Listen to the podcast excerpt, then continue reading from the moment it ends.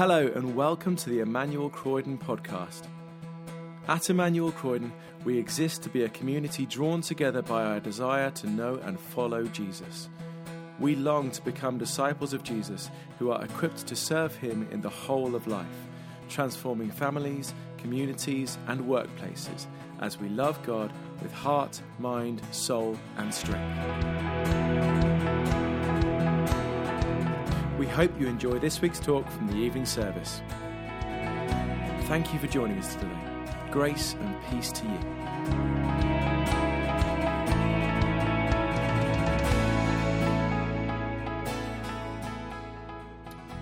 Thanks, Stu. Yeah, good evening, everyone. It's lovely to see you here uh, together.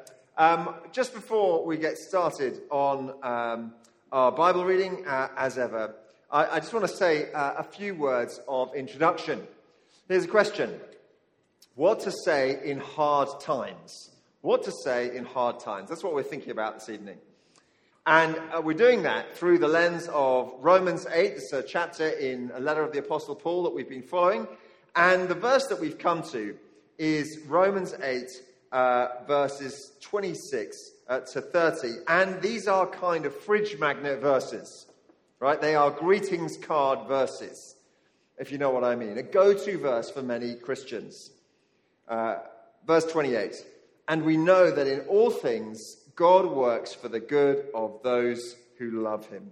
We know that in all things God works for the good of those who love him. In a moment, we're going to be spending a bit of time thinking what that actually means. And we're going to do that by looking at it in its original habitat, as it were. Because it often gets pulled out of here. Let's see it in the context of Romans and what he was trying to say here more broadly. But before we do that, I would like you to have a look at these five catchphrases. Uh, now, don't put them up yet. Five things that you may have heard people say as they struggle to uh, find strength in hard times. And I'd like you, as ever, to chat to the person next to you if you like. Uh, and what I would, would, like you to do is to rank the five phrases that you're going to see on, on, uh, on the screen in just a moment. Wait for it. Rank them in order of how helpful you think they are. Okay, now, I'm going to give you a little trigger warning, okay, because one of them is a little bit rude. I, am sorry, but I just think we hear this one a lot and it represents kind of so much of the popular approach to difficult times. So if this is going to be difficult for you, I have put some asterisks in, and it, it will hopefully, uh, forgive me if it's difficult. Okay? All right. So you're going to talk to the person next to you, some people around you, and rank these five phrases in order of helpfulness. Okay. I love those kind of moments.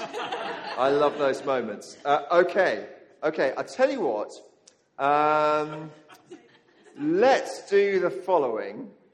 Let's have our Bible reading, uh, which is from Romans 8, uh, verse 28 to 30. Okay? We're going to, uh, so do find it in the scriptures, and I'm going to just very quickly sort this out. Okay, that's Veronica. Uh, thank you so much. Come.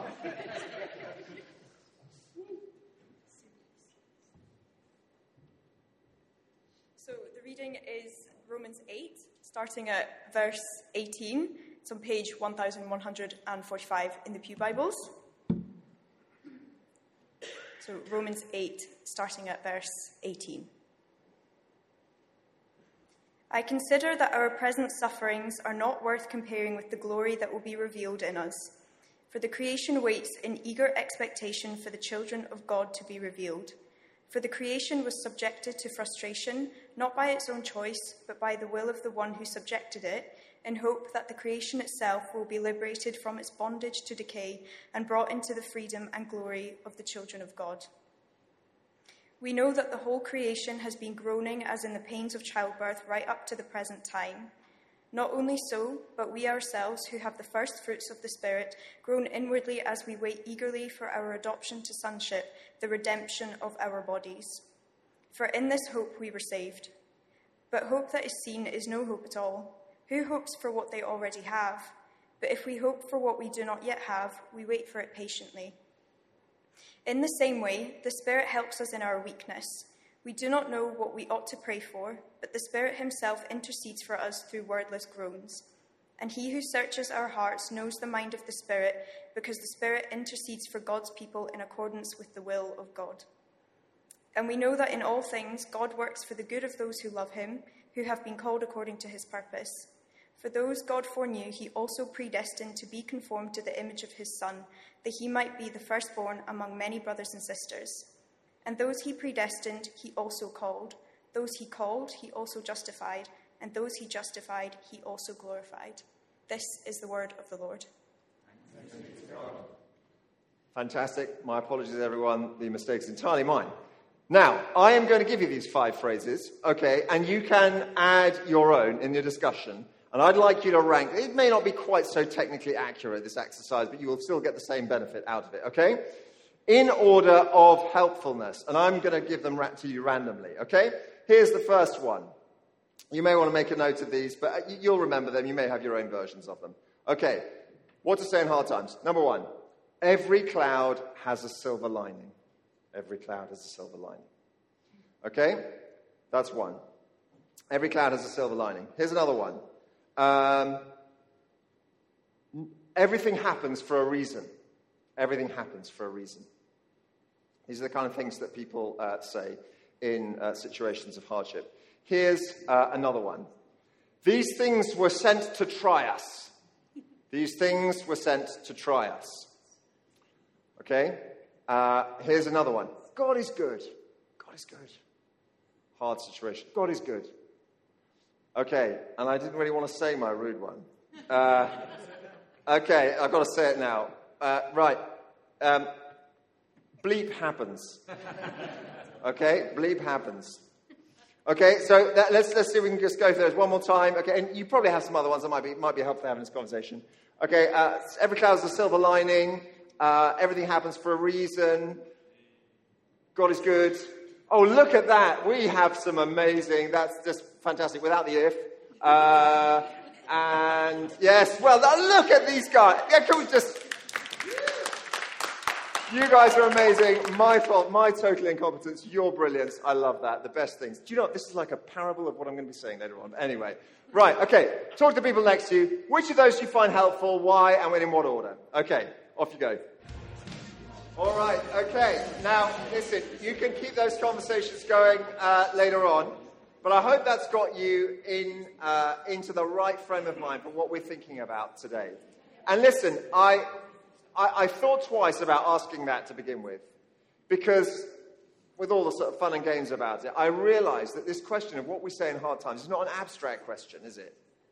And for some of us today, it, it will be definitely not abstract. You know, you are really feeling the pain right now of suffering and a hard time. You need a, perhaps for you right now, you, you sort of need an answer to this question almost like on the level that, you know, you need oxygen when the, the waves are pulling you down right now. I recognize it's, it's, this is a really big deal. Or perhaps it's not your life, but you're accompanying someone through a time of real hardship and suffering. And actually, it's really shaking you, and you're thinking, what, what, what, if anything, can I say of use? What sense do I make of my suffering and the trials that this person is going to?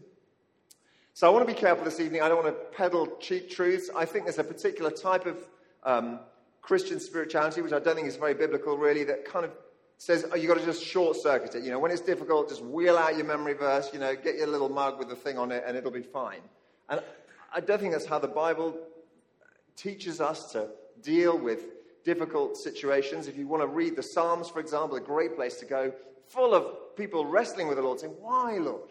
Why has this gone like this? Help me. Make sense of it. But at the same time, the scriptures also give us concrete truths, realities about God and the world, about ourselves that we are called to, to hold on to.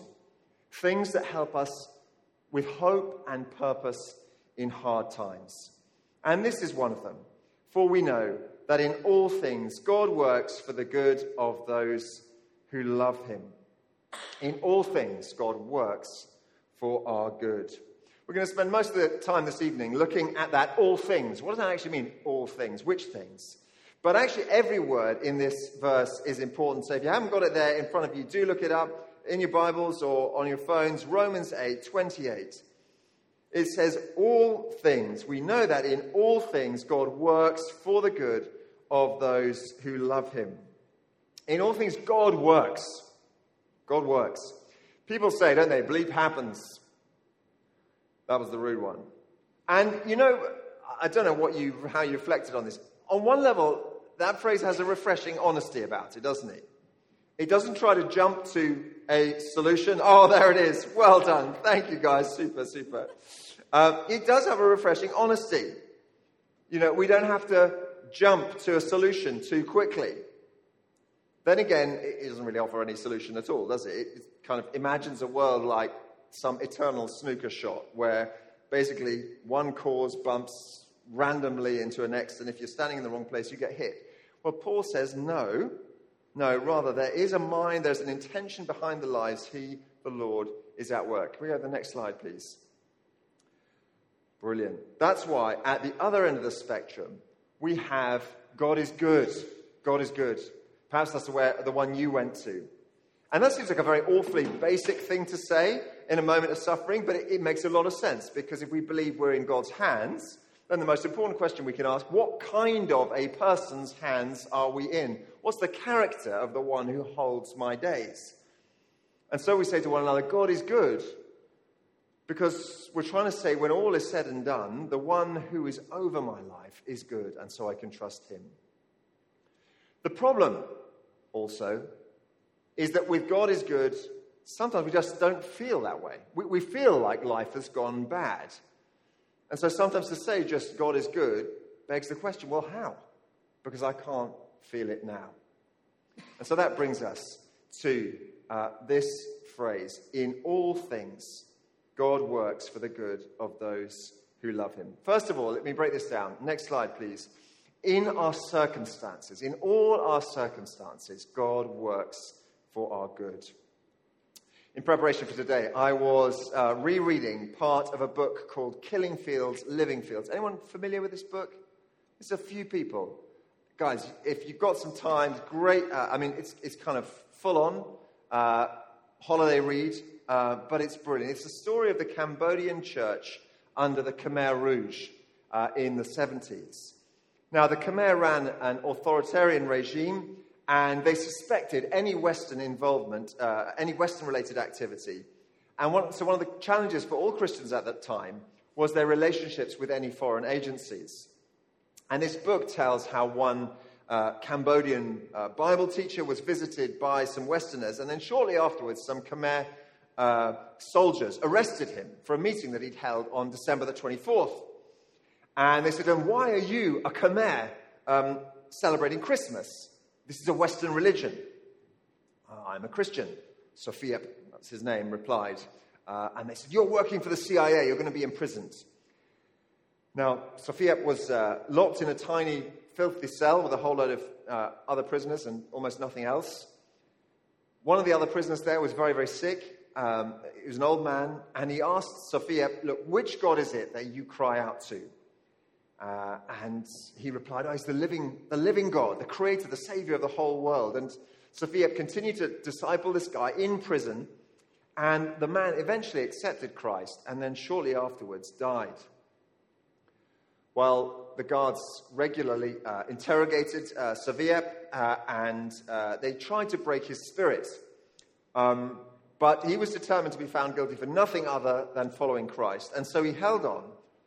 But with time, the conditions were so terrible, um, his, his health deteriorated and he was sent to hospital.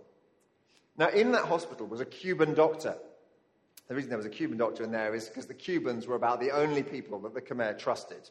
Uh, so they were happy to take uh, from overseas uh, Cubans. And this Cuban doctor, totally extraordinarily, turned out to be a Christian. And when he heard Sophia's story, uh, he, he hatched a plan uh, one night when there was a really, really vigorous storm outside, no one was out, out on the streets, um, he, he waited for the guard to leave, then he collected some, uh, a change of clothes, took them back to Sophia, and then released him into the night out the back door of uh, the hospital. And Sophia escaped to Thailand, then went to the States, and, and eventually returned back to, to pastor, actually, in Cambodia. Now, I tell you this detailed story, uh, not because it's particularly important, but just because it's representative of so many Christian testimonies. Christian history is full of those kind of stories how, in our circumstances, God works for our good.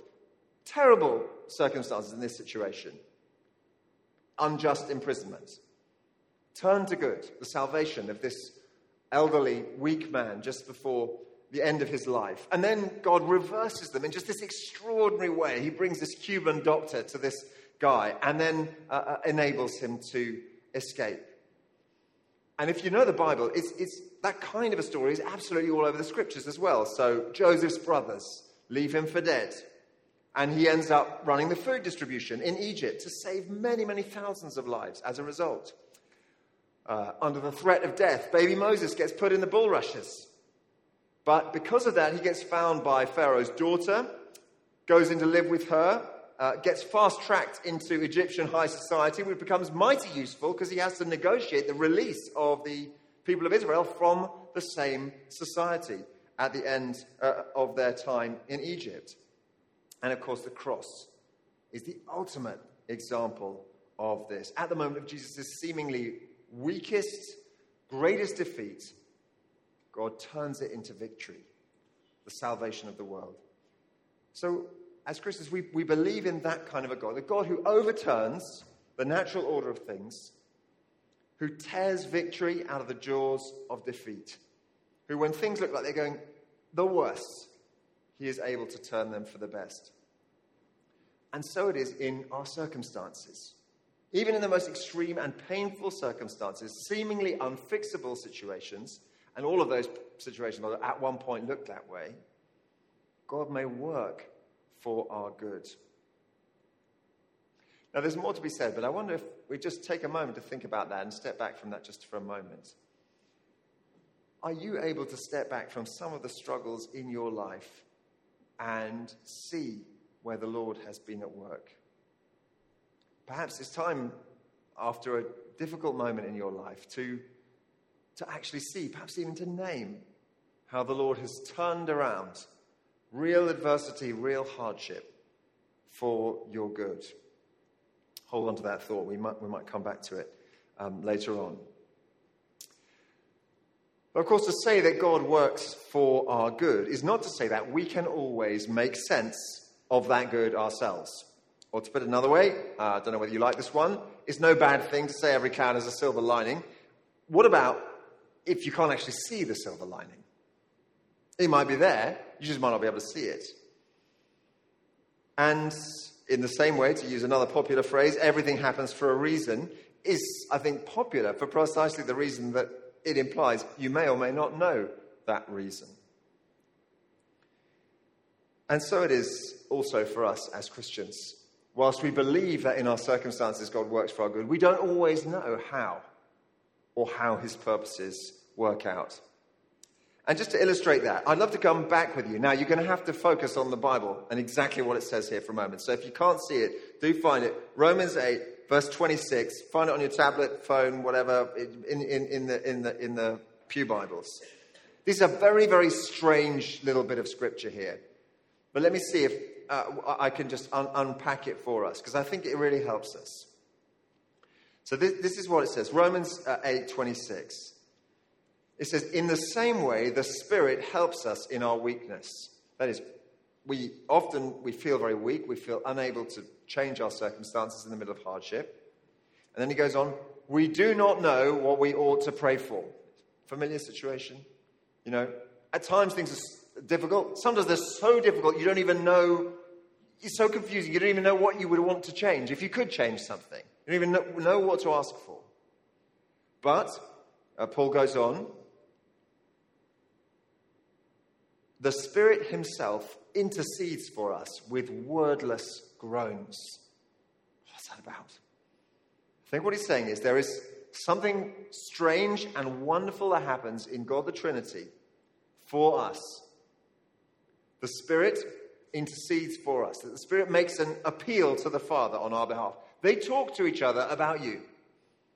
As a thought, the Trinity converse about our lives. They talk about us, particularly when it's gone so terribly wrong. And I think that's why it says the Spirit intercedes with wordless groans. I think It means this is conversations on a level that is way beyond our pay grade. The kind of topics that you and I could just never even fathom. We could never get our heads around it. And somehow, this discussion in the Trinity between the Spirit and the Father advances our cause and the purposes of God. The Spirit intercedes for God's people in accordance with the will of God. I think that's what that's about. So that's an extraordinary idea.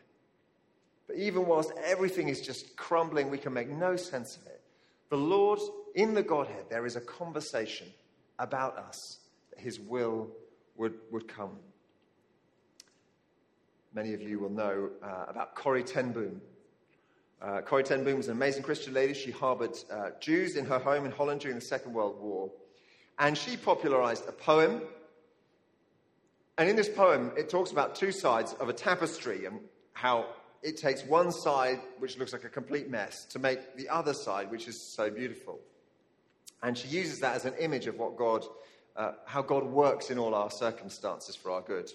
Here it is. Uh, you may well know it. He said, uh, she, she quotes, My life is but a weaving between my Lord and me. I cannot choose the colours, he worketh steadily.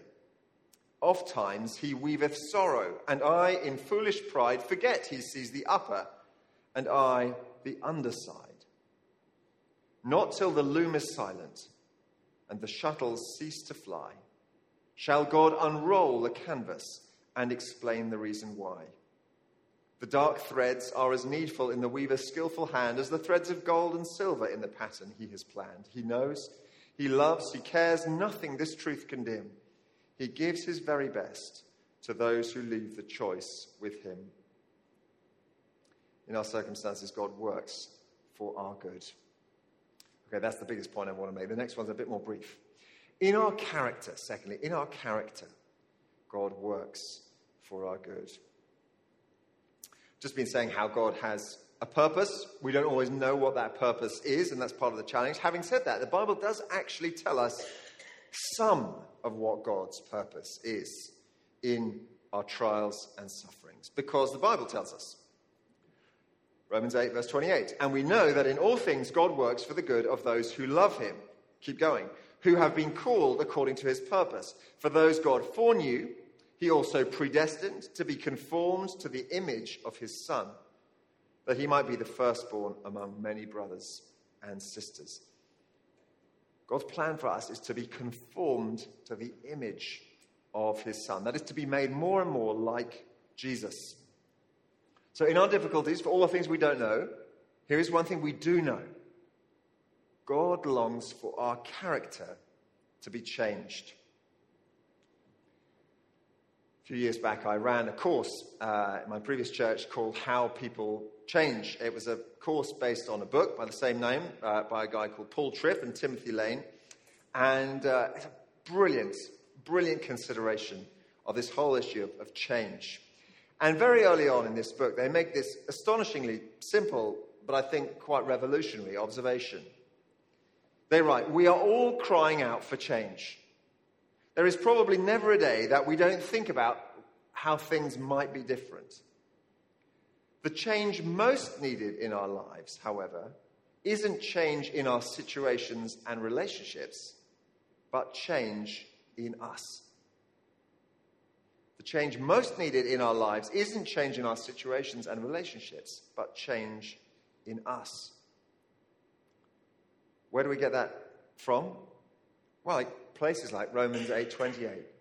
God's great agenda for change, even before changing our circumstances around us, is us ourselves, changing us. So often we, we pray, don't we? Lord, please take away this situation. Nothing, nothing wrong with that prayer. But what if the Lord intends that very situation to change you? It's not going to go away because he's got he's busy working on your or my character. What if the pain that we're going through right now is there to grow our compassion? What if the confusion that we're experiencing is there to grow our humility? What if the failure that we have just gone through will grow our dependence on Him? What if He's more interested in changing us even than our circumstances? There's a thought.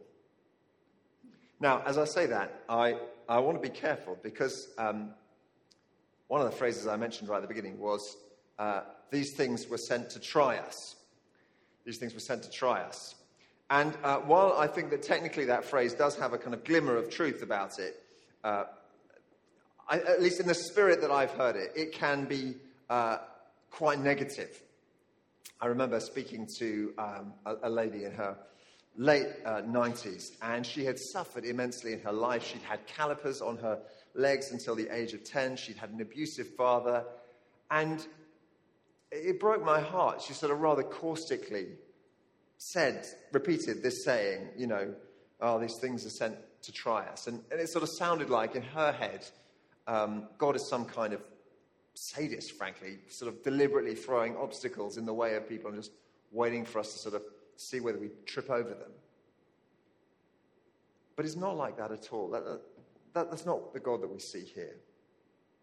God does use our difficult situations to change us, and indeed, part of that is to challenge us, but it's for our good. Because what could be better for us? What could be better than for you and I to reflect more the Lord Jesus, to be conformed to the image of his Son? So perhaps that's a word for you this evening as you're wondering what is going on in my situation right now? Why is this so difficult? What on earth is happening? Is it that the Lord is using those circumstances to change your character that it might better reflect the Lord Jesus? Preparation for today, I um, got out my um, remembrance uh, book, Testimonies from Service Men and Women.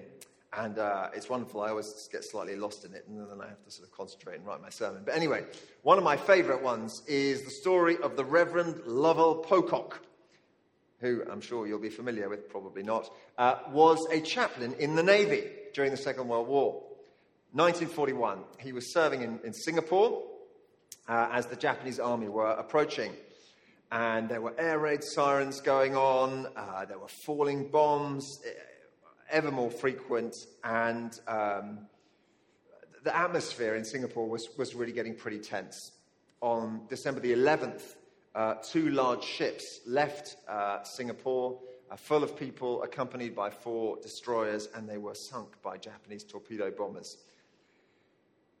Now, at the time that all of this was happening, the same time that all of this was happening, uh, the Reverend Lovell Pocock had the sense that people were growing in their spiritual awareness.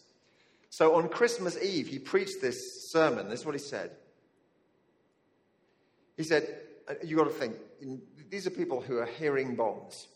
He said, Tonight, I put it to myself and I put it to you that our first priority is not the Japanese closing in, or the blazing oil tanks, or even our own lives.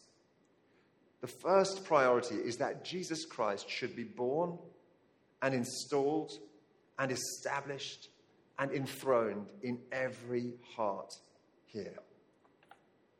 Wow. God longs for us to be conformed to the likeness of his Son, for the Lord Jesus to, to be the center and the whole picture of our lives in our character. He works for our good. And finally, and I'll say this just very, very briefly, uh, because we're going to major on this uh, next week. Uh, in our future, in our future, God works for our good. Verse 29 For those God foreknew, he also predestined to be conformed to the image of his Son, that he might be the firstborn among many brothers and sisters. And those he predestined, he also called. Those he called, he also justified. And those he justified, he also glorified.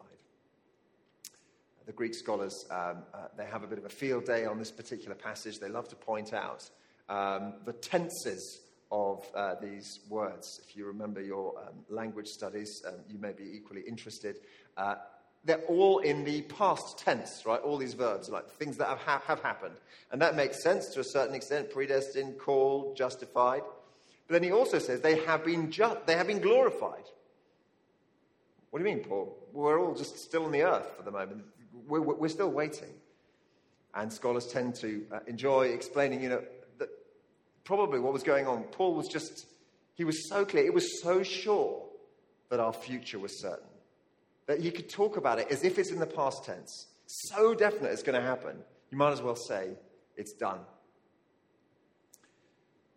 And I guess that's the last part of how we understand as Christians that God could work for our good. And that's why uh, those last words, words are so important. We know that in all things God works for the good of those who love him, who've been called according to his purpose.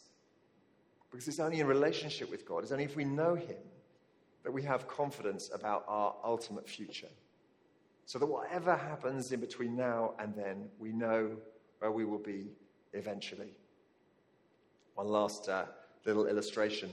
Um, I came across uh, a fortunately uh, soon discontinued method of extraction for uh, military personnel who had been, um, who had been sort of dropped into some area to, uh, to do kind of recce and spying uh, in the 60s and 70s. And basically, they'd send a, a spy in, they'd go and have a look at some things, and, and then they'd want to be taken out and taken back to home or whatever. And they gave the, the spy um, a couple of stakes and a rope to put between these stakes. And the, the, they would have to sit down on the ground in a special jacket. And then a, a, an aeroplane would fly along with a great big sort of like uh, crocodile clip on the front of the aeroplane and just snap onto this rope and whisk the person off. And you can look it up on YouTube. It is absolutely terrifying to even imagine what it felt like to have, you know, suddenly go from zero to, a, you know, 220 knots in the matter of about half a second. But anyway, you can imagine, you know, the, rash, like the mindset of the person who's sitting there. It's like, this is going to hurt. This is going to be pretty challenging here, right? But also, I need to get to safety. And on the end of that rope, I know where I'm going. And ultimately, later on, I'm going to be back at home having a cup of tea with my family or my friends or whatever. That's where I go. I know where I'm going, and so I'm prepared to go through the challenges, the buffeting, the enormous discomfort of now for the promise of then. And I guess it's the same for us as Christians. In all things, we know God works for our good because we know ultimately where we're going.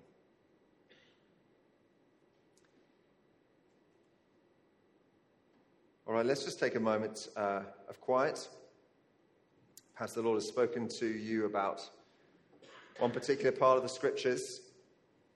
I'm just going to ask the band to come up and uh, join me as we do so.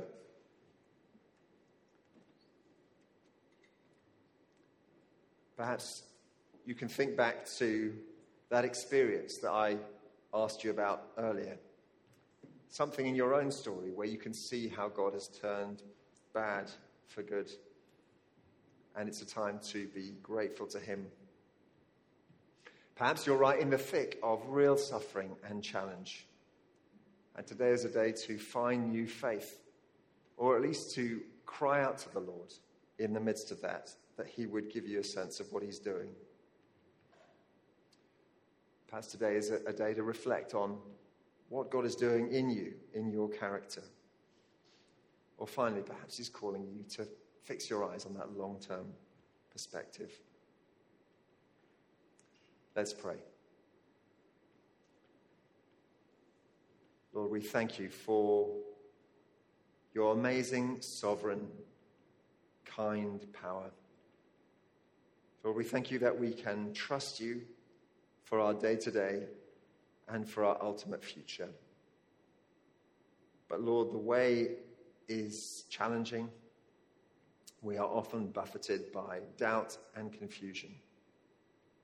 So, Lord, come and comfort us, direct us, reset our hearts, and draw us forward with the confidence that we are in your hands, that you have us, that we know where we're going, that it is with you and that you are good. Thanks for listening to the Emmanuel Croydon podcast. For more information about our church and everything we have going on, visit our website, emmanuelcroydon.org.uk. You can also follow us on Facebook, Twitter, and Instagram to see and hear what's going on in the life of our church.